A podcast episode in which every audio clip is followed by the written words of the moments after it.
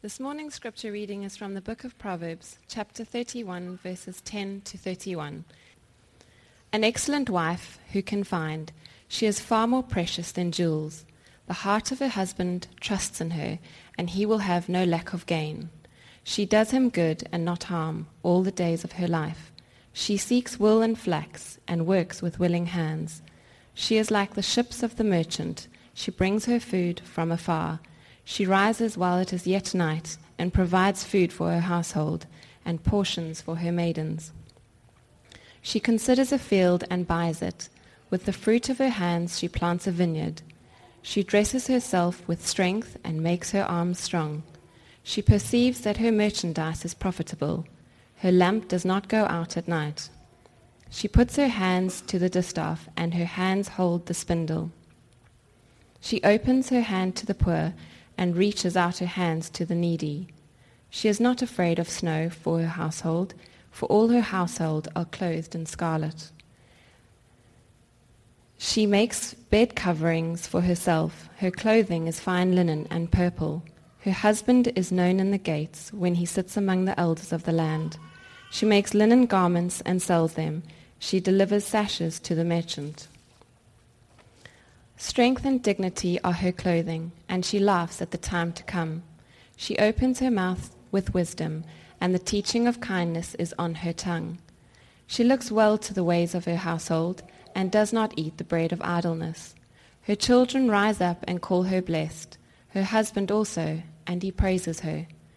Many women have done excellently, but you surpass them all. Charm is deceitful, and beauty is vain. But a woman who fears the Lord is to be praised. Give her of the fruit of her hands, and let her works praise her in the gates. This is God's word. Amen. This is going to sound bad. It's not that I'm not attracted to her. It's just that I'm not that attracted to her. I think when God shows me the one, I'm just going to be spectacularly head over heels, you know? And at that question, I didn't really know how to respond to this young man sitting in front of me. On the one hand, I wanted to be honest about my own story. I didn't want to indicate that when I saw Katie for the first time, I didn't have tractor beams on her, excited to see her as we sat in the back of a kitchen, as I dried the dishes that came out of an industrial-sized washer, as she handed each one to me. It was a great scene, each one coming to me. The washer steamy hot, coming everywhere. I grabbed and dried all 220 dishes very slowly so I could just maximize my time with her. They had to kick me out of the kitchen that day. And that was the reality.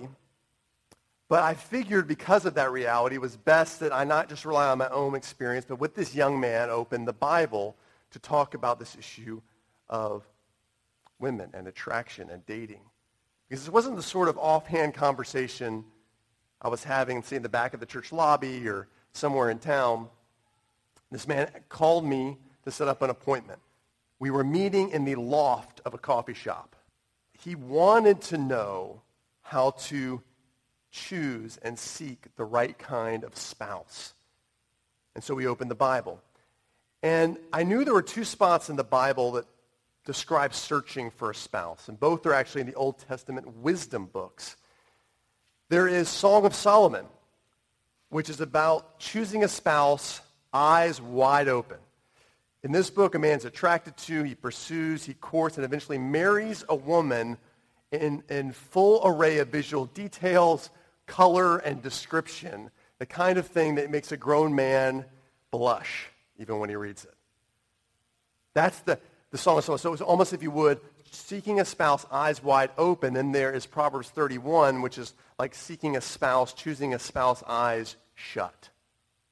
All the qualities that not only last, but are most relevant to a flourishing marriage, the other 23 and a half hours of the day, are here in Proverbs 31. Qualities that aren't necessarily accessed by an immediate look, by an immediate attraction to someone else. Okay? So we read these qualities together.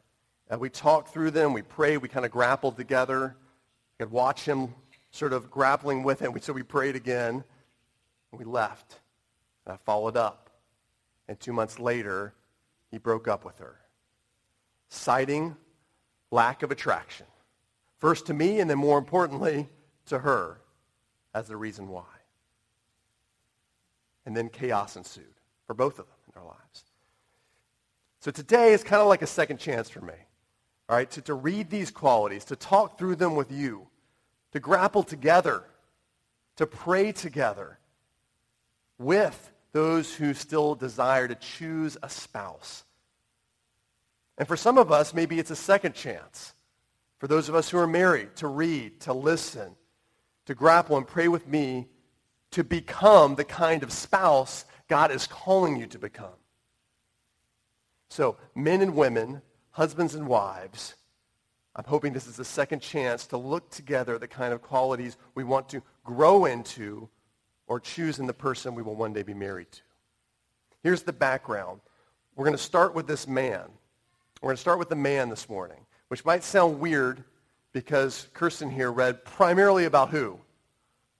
A woman. A woman, right? So why would then when we begin with the man? Where is the man in here in our passage? Well, actually, he is front and center. It would help us to understand two things about this passage before we go any further. Number one, it is a poem. And we know this because it's written in something called an acrostic. And the idea is that every two lines begins with the first letter of the Hebrew alphabet. All right, so we see this also in places like Psalm 119, Aleph, Bet, Gimel, Dalit. It's like our version in English of A, B, C, D. So he's kind of saying here, I'm giving you a poem.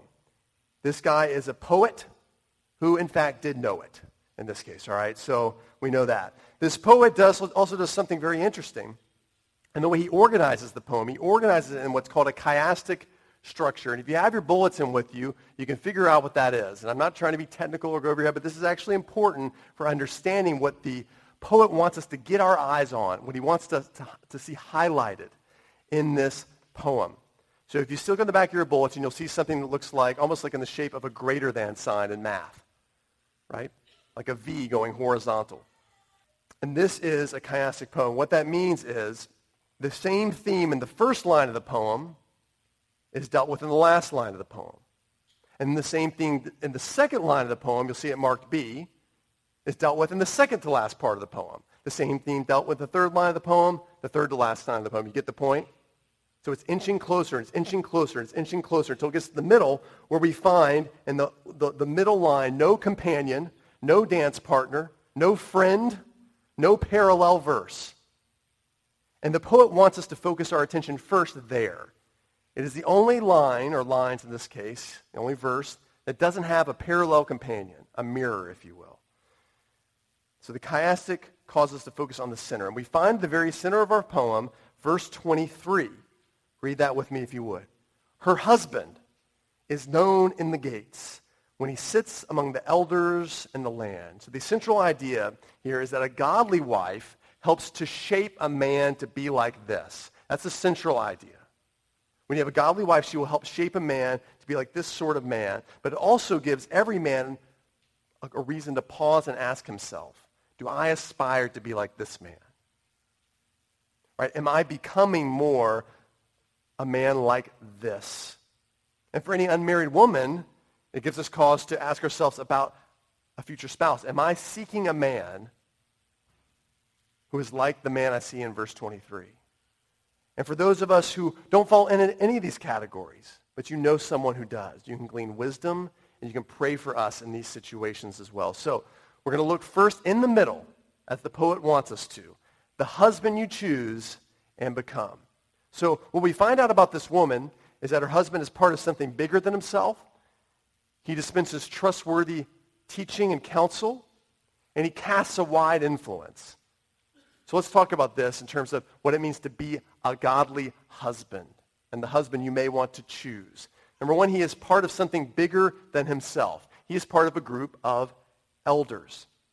Prior to there being a king in Israel, elders were a group of men who worked together to preserve the unity of the community and represent that community to the outside world.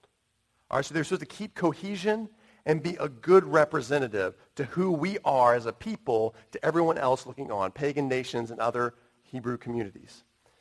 The husband described in verse 23, is among these elders. He spent his spare time not making more money for himself, nor carousing at night, nor was he sort of one of these guys who went to his garage at night just to do his own thing, to be by himself. No. He joined other men whose primary concern was caring for a larger community. That's what he cared about. Men, when we drift, we tend to be lone wolves, right? We don't mind being in a pack sometimes, but in our heart of hearts, when we kind of drift and go our own way, we are lone wolves. And remember, Proverbs written to young men, not surprised when we find chapter 18, verse 1, which says, whoever isolates himself seeks his own desire. Such a man breaks out against all sound judgment. And yet there's something about us as men, right, that wants to sort of just, I want my time, want others away. It's very difficult then, ladies, who are perhaps seeking a man, to tell from his job or his workplace, where teamwork's often mandatory, right? If you can see such a man. It would be wise to look for a husband who voluntarily demonstrates this in other areas of his life. Voluntarily demonstrates that he wants to be part of something bigger than himself. Whether it's a small group, a ministry team, just his family, some good and godly friends that he has, do you see evidence in his life that he can participate with others, that he can submit to others, that he can contribute to others? In other words, is he part of a wolf pack? Right? We have lone wolves and there's a wolf pack. That's the kind of man, single ladies, that you want to be seeking if God is calling you into a relationship. Someone who can be part of something bigger than himself. And let me address also fellow husbands. Did your wife have to drag you here today? I'm glad you're here. All right, there's a little bit of snickering there, some nervous moments. I saw someone just sweat. Did your wife have to drag you here today? Are you one of these guys who sometimes says to other men, you know, church isn't really necessary, is it? Like, why don't we have to all get together? I have my own spirituality. You have yours. Is it really necessary? Are you resistant to talk to other men about anything of substance or vulnerability? Then that might be you drifting into isolation. Remember, such a man typically is seeking his own desire. Don't be deceived. I want to encourage you, men, lay down your pride. Invite the community, the Father, Son, Holy Spirit, first into your life to restore you and strengthen you to join with others in this fight for life, this fight against sin, the fight against temptation, the fight against the lies of the enemies. We need other men. So the first thing we see in this man is that he wants to be part of something bigger. He's part of something bigger than himself. But also this man dispenses trustworthy counsel and teaching. Look at these words here. When he sits. And those might just seem like, well, those are just normal words. I'm sitting. You know, everyone else in here is sitting. But this isn't the kind of idea where this is a group of guys sitting around in kumbaya circle fashion, kind of shooting the breeze, talking to each other. When it says here, when he sits, we're talking here about the bench of authority from which a Hebrew elder would dispense counsel and teaching. That's the kind of sitting that's being talked about here by our author. He's the kind of man who's well acquainted with the truth of God's law, but not just well acquainted with it. He knows how to apply it to life, his own and others. What this means, what it doesn't mean when choosing a husband, is he doesn't mean that he has to be a pastor, elder in a church. He doesn't have to parse Greek, right? He doesn't have to have the whole book of John memorized, all right? Please don't look for that kind of man. He likely doesn't exist. But what it does mean is he should be someone who cares about the truth. And he at least applies it to his own life, if not that of his friends. He should be the kind of guy that when you go out with him maybe on a date, he says, you know how the Bible talks about submitting to those in authority over us? Well, what about a boss that you strongly disagree with? It's that kind of man who's taking God's truth, say from Romans 13, and trying to apply it to his life, and he's questioning, he's grappling with it. That's the kind of man you want to seek out. It's the kind of guy also who reads his Bible in the morning and spends the rest of his day trying to apply what he read in his life. He's going to try to do it with his life. He's up, he's reading. He has to try to rationalize or justify what he's reading. He's like, you know, I'm going to try to apply this. Help me, Lord, apply this. I once heard a wise man say that if within us we find nothing over us, then we will succumb to what is around us. Does that make sense? So if within us we don't have a word, we don't have a Lord that can guide us and be our moral, ethical, spiritual compass in life, then we will succumb to everything around us. Husbands and future husbands, are you regularly getting God's truth in you and then submitting to it as well? Otherwise, we will start to cave. We will have no defense against the outside world. This husband, though, there's one more little detail on this verse worth noting. This husband casts a wide influence. If you notice at the end of these two lines, it says the husband's known in the gate, and then it says that he sits among the elders of the land. Bruce Waltke, who's like sort of the foremost commentator on the book of Proverbs, he's a scholar. He's got like two books this thick on this, and he knows way more about this stuff than I do. But he says that of the land and city gates are paralleled. They're suggesting the elders' influence extended beyond the city to the larger jurisdiction. So he's in a community, but the elders were so influential that that influence went beyond the land. Now, a godly man influences, and he wants to influence even when he's not influencing. The Apostle Paul laid out his strategy of influencing the lives of others. He said in 1 Corinthians 11:1, imitate me, or follow me as I follow the example of Christ. Some translations say, imitate me as I imitate Christ. It's very simple. Come along with me. I'm going to follow Jesus. Let's do this together. That was his mode of influence. So you want to be asking the question, ladies, is this a man who is influencing others around him, even in small ways? And if he's not, does he even have that aspiration to influence others? That's important, right? Husbands, current and future, if you're weak in this area or that desire to influence others has kind of been snuffed out, I want to encourage you, get around people who are imperfectly, certainly, but imperfectly imitating Jesus. Get around them as much as you can. Be near them. That's the best way to be growing and have a wider influence yourself. So that is men. Now we turn our attention, shift gears to the Proverbs 31 woman. She looks after, she trusts, she loves, she works, her cup overflows, her value is priceless. And I know that even as I'm naming all these descriptions of this woman, there is a knot forming in the stomachs of many of you ladies.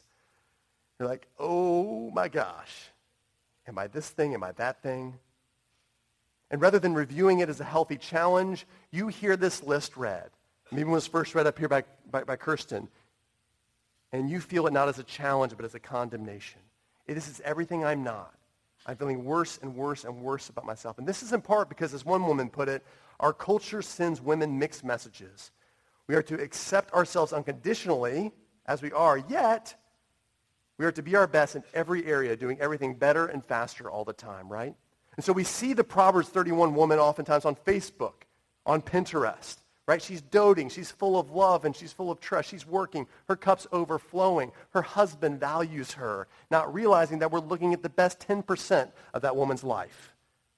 That's posted on social media, right? And you ladies realize that, correct?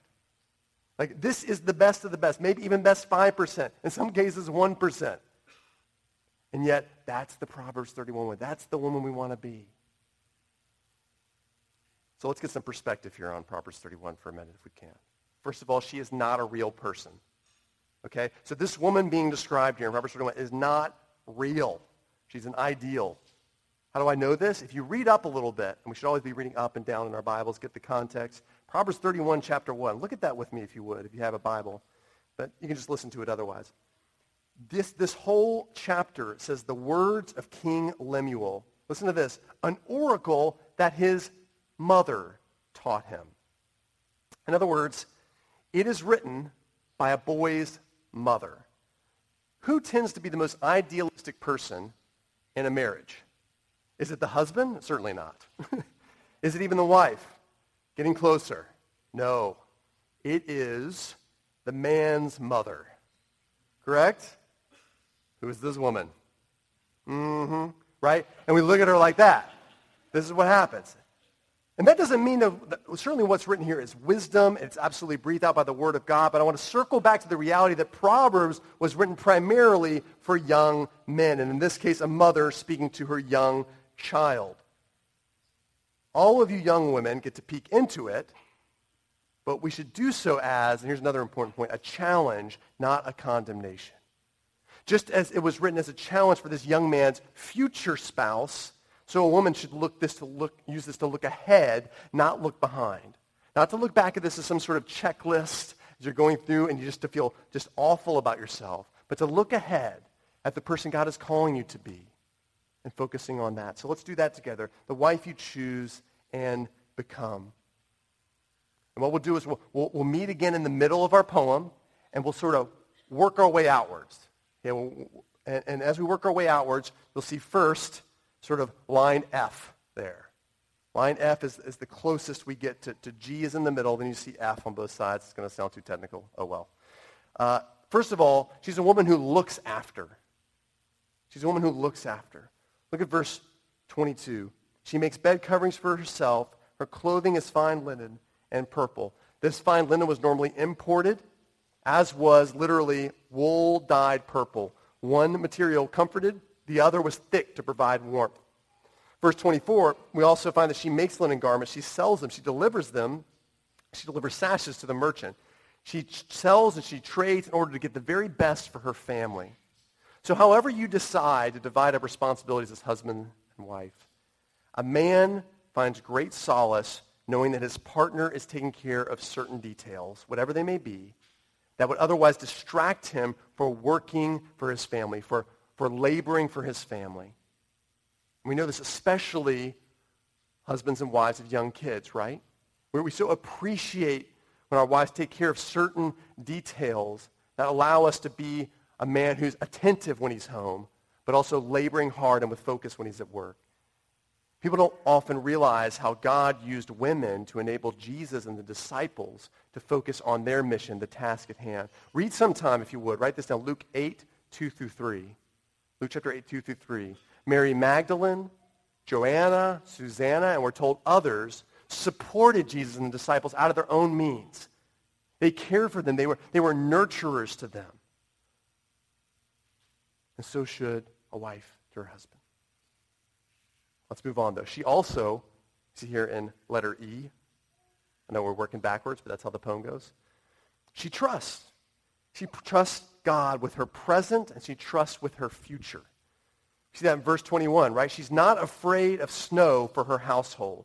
The present condition from November to February, and sometimes freezing conditions in Palestine. She's not afraid of that. It doesn't bother her.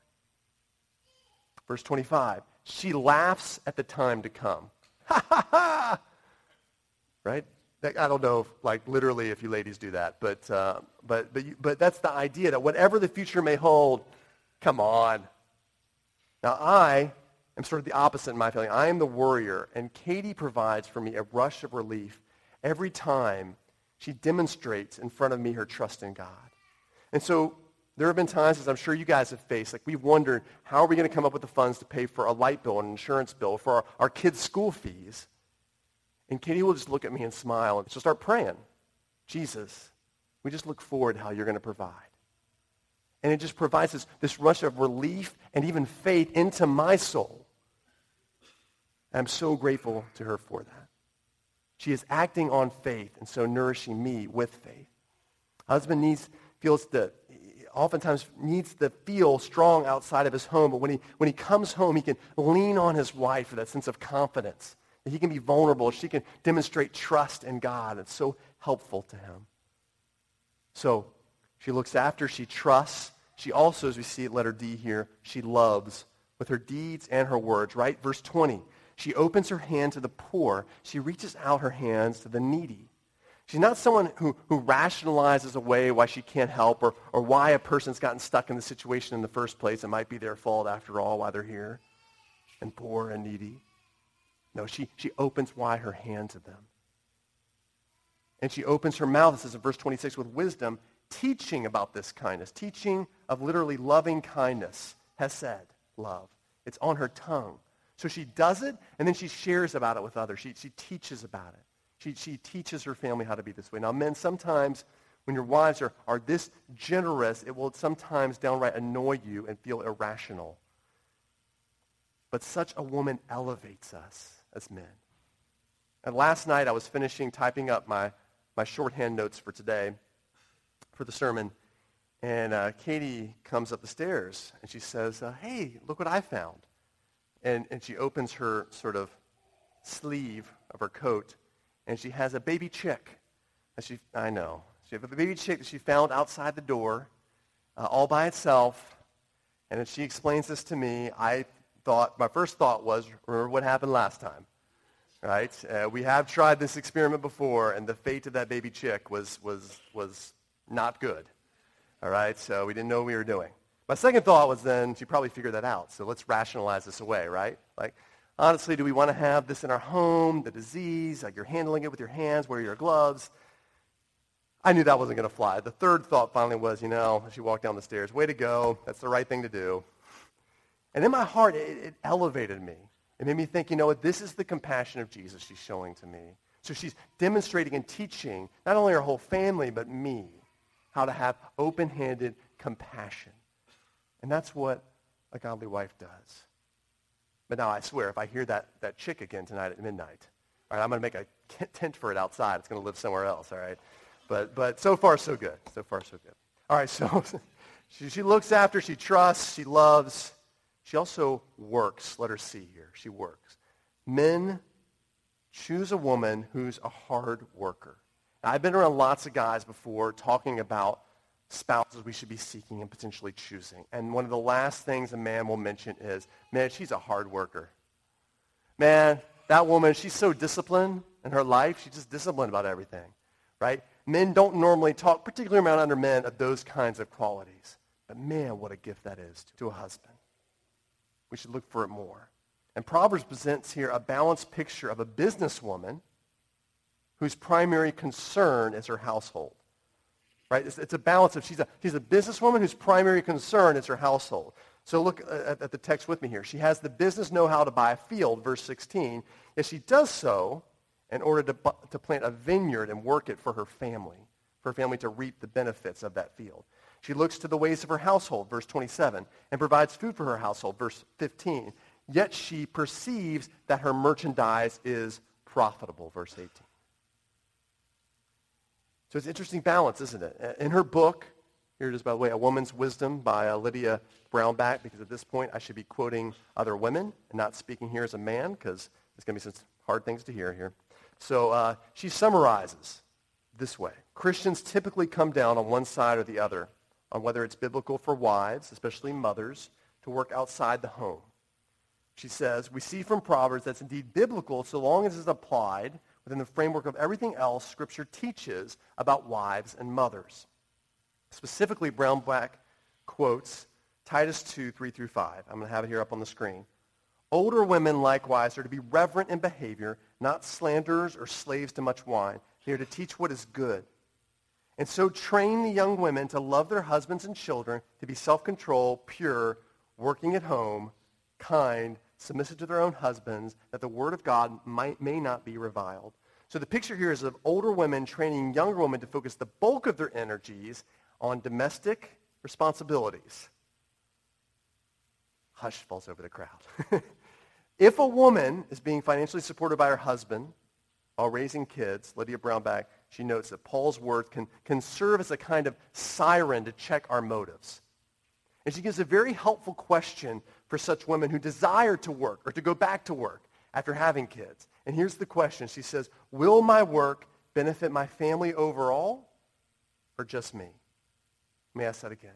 This is a great question, I think, to take these two scriptures, Proverbs and Titus, to balance them and examine our hearts. Ask the question, will my working benefit my family overall or is it just to benefit me?